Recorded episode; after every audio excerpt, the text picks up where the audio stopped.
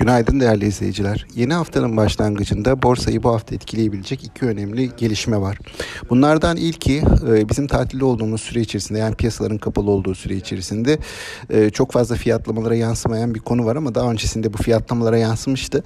Bu da perakende ticaret zincirlerine yani market zincirlerine gelen rekabet cezaları.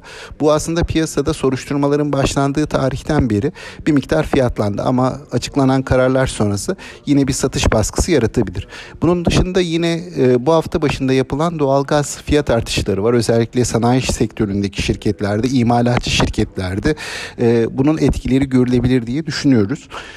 Bu nedenle haftanın başında sanayi sektör endeksinde bir miktar satış baskısı görebiliriz bu iki faktörden dolayı. Buna karşılık bankalar tarafında geçtiğimiz hafta olumlu bir süreçti. Aslında genel olarak e, Ekim ayı iyi geçti bankalar tarafında. Dolayısıyla burada kar beklentileri ön plana çıktı. Karlar açıklanmaya devam ediyor. Bu hafta içerisinde de bankalar tarafındaki bu olumlu eğilimin devam edebileceğini düşünüyoruz. Hani bu iki etki bir arada düşünüldüğünde piyasada birbirini dengeleyici rol oynayacaklardır diye tahmin ediyoruz. Hisse değişimleri devam eder diye tahmin ediyoruz. Yurt dışına baktığımızda yurt dışı taraftaysa cuma günü yani bizim kapalı olduğumuz gün e, ABD piyasaları artıda kapattı. Bu sabah itibariyle de Asya piyasalarında nispeten yatay bir seyir seyir var. Ee, daha doğrusu karışık bir seyir var. Arttı olan piyasalar ve ekside olan piyasalar var.